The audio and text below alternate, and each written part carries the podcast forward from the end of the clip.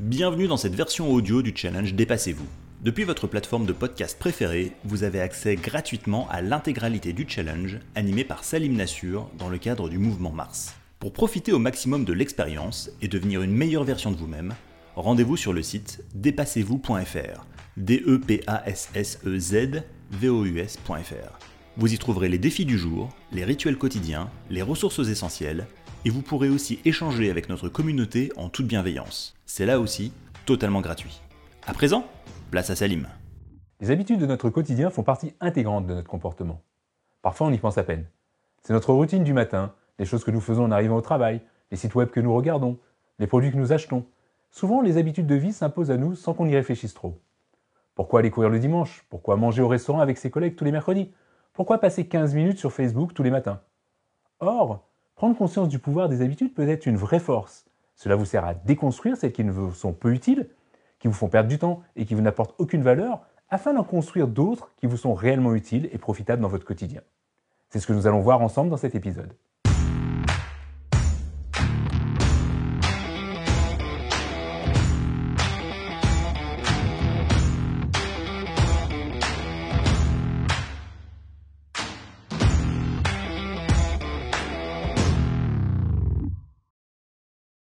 Les êtres humains préfèrent souvent aller à leur perte plutôt que de changer leurs habitudes.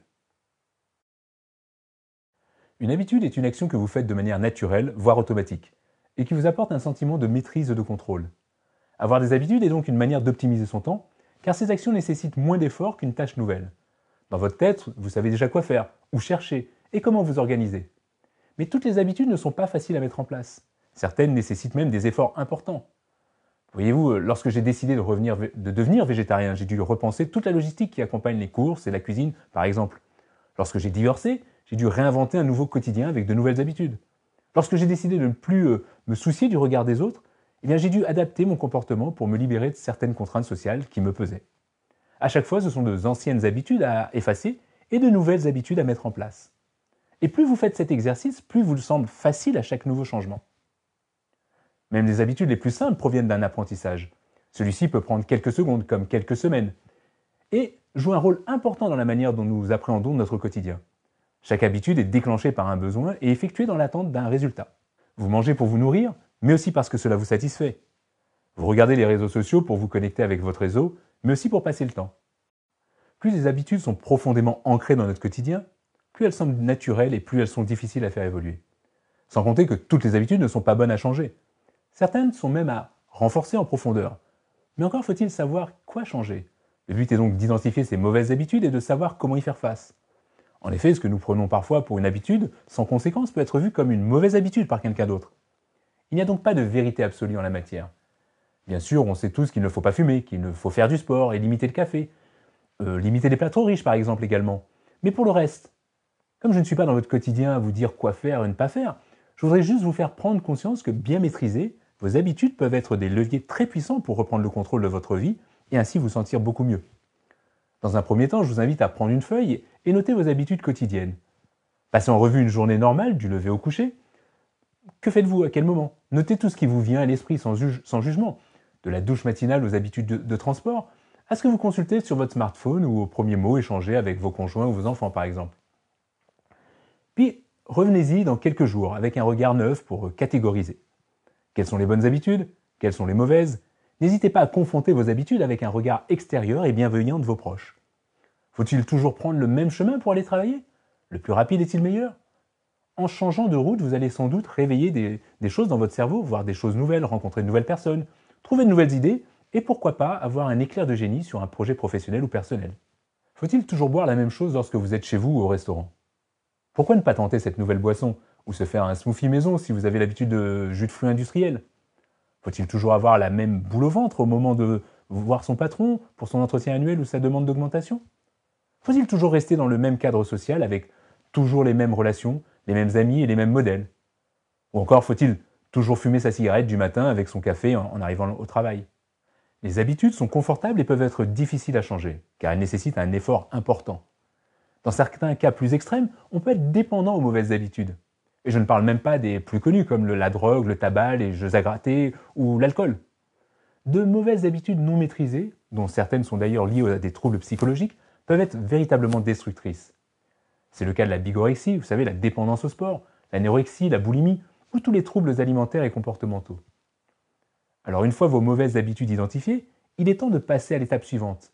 Mettre en place de bonnes nouvelles habitudes de vie pour réussir tout ce que vous allez entreprendre. Pour cela, je vais me baser sur le livre de Stephen Covey. Vous savez, j'en ai déjà parlé lors euh, d'un précédent épisode. La première bonne habitude, c'est d'être proactif. Ne subissez pas, agissez. Ne perdez pas de temps à vous plaindre sur ce que vous ne pouvez pas changer, mais essayez d'agir pour reprendre votre vie en main. Vous êtes inscrit au challenge Dépassez-vous, donc vous êtes déjà sur la bonne voie. Mais il faut continuer, profiter de toutes les occasions pour tester, expérimenter et découvrir de nouvelles choses. La deuxième bonne habitude est de savoir où vous voulez aller. Quel est votre objectif de vie? Quels sont vos buts? Que voulez-vous que l'on dise sur vous lorsque vous fêterez vos 80 ans? Lorsque vous ferez le bilan de votre vie? À chaque fois que vous faites quelque chose, faites-le en cohérence avec votre projet de vie. Si vous souhaitez créer une entreprise, mais que vous préférez passer du temps devant la télévision au lieu d'apprendre les fondamentaux d'un bon business plan, c'est qu'il y a un problème, vous ne pensez pas La troisième bonne attitude, ou pardon, la troisième bonne habitude, est de savoir donner la priorité aux priorités. Pour cela, vous pouvez vous baser sur la matrice d'Eisenhower. C'est un outil d'analyse qui classe les tâches à faire en fonction de leur urgence et de leur importance. Il existe ainsi quatre zones différentes. Les activités importantes et urgentes, ce sont des tâches à exécuter immédiatement et soi-même. Les activités importantes mais peu urgentes, ce sont des tâches à planifier et à exécuter soi-même. Les activités urgentes mais peu importantes, ce sont des tâches à déléguer rapidement. Et enfin, les activités peu urgentes et peu importantes, ce sont des tâches inutiles et à abandonner. La quatrième bonne habitude est de penser gagnant-gagnant. Concentrez-vous sur le meilleur des gens qui sont autour de vous et essayez d'en tirer le meilleur. Vous n'aimez pas votre collègue, mais c'est un expert en finance. Peut-être qu'il a des choses à vous apprendre qui pourraient vous être utiles plus tard. La cinquième bonne habitude est de chercher tout d'abord à comprendre, ensuite à être compris. En clair, il faut apprendre à communiquer efficacement avec sincérité et empathie avant de pouvoir faire passer ses messages. Personne ne s'ouvrira à aucune idée nouvelle si on n'y met pas les formes. Prenez l'exemple des enfants. On perd beaucoup moins de temps à expliquer une bonne habitude en profondeur une fois que de répéter tous les jours qu'il ne faut pas faire ceci ou cela. La sixième bonne habitude est de pouvoir créer des synergies et de miser sur le travail d'équipe. Cherchez partout des opportunités où le collectif l'emporte sur l'individualisme. Non seulement c'est gratifiant, mais vous irez beaucoup plus loin et plus rapidement qu'en étant seul. La septième et dernière bonne habitude est d'aiguiser vos facultés. Il faut ainsi se créer une habitude d'auto-éducation afin de continuer son développement personnel et atteindre ses objectifs. Pour cela, il faut s'imposer des contraintes dans son calendrier qui viendront servir vos objectifs de vie. Une séance de sport quotidienne, par exemple, une formation à la lecture, euh, une séance de méditation, etc. etc. Aujourd'hui, je vais vous partager trois ressources. Un livre, un film et une musique. Le livre, c'est Le pouvoir des habitudes de Charles Duhigg. C'est une découverte passionnante des recherches scientifiques, sociologiques sur les habitudes et on y explique pourquoi les habitudes existent et comment elles peuvent être changées. Le film, c'est Un jour sans fin avec Bill Murray. L'histoire d'un journaliste coincé dans une petite ville des États-Unis pour un reportage sur le jour de la marmotte et qui doit revivre encore et encore cette même journée pour s'améliorer chaque jour, jusqu'à ce qu'il ait donné un sens à sa vie. D'ailleurs, euh, dites-moi quelles habitudes auriez-vous changé si vous étiez à sa place? La musique, enfin, c'est le titre Monsieur Tout le Monde de Big Flo et Oli.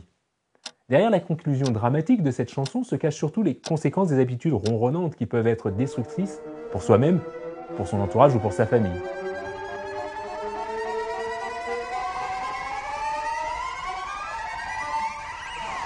Je sais pas pourquoi ce matin je suis très en colère. Mais je laisse rien paraître devant ma fille et sa mère. Bisous, bonjour, ennui, cafetière. La jolie vaisselle que nous a donnée grand-mère. J'aimerais tout foutre en l'air.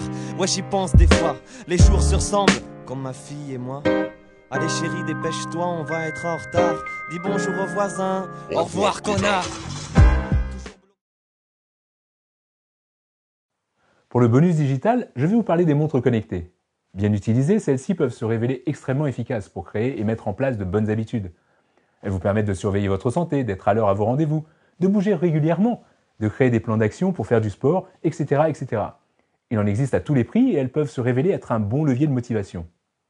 Le second bonus, c'est un petit truc gratuit qui vous permettra d'ouvrir tous vos sites préférés lorsque vous lancez votre navigateur Internet. Ainsi, vous gagnerez quelques minutes précieuses à chaque fois que vous allumerez votre ordinateur. Cette astuce vous permettra d'avoir sous la main les sites clés euh, pour accéder par exemple à, vos emails, votre agenda, parcourir l'actualité ou vous renseigner sur les informations importantes du moment. Pour en savoir plus, les liens sont dans la description de la vidéo et sur le site du challenge. Pour le challenge du jour, je vous invite à faire la liste des bonnes habitudes que vous souhaitez mettre en place pendant cette période de challenge. Je vous invite également à les partager avec votre entourage pour être certain que vous continuerez à suivre ces habitudes même après le confinement.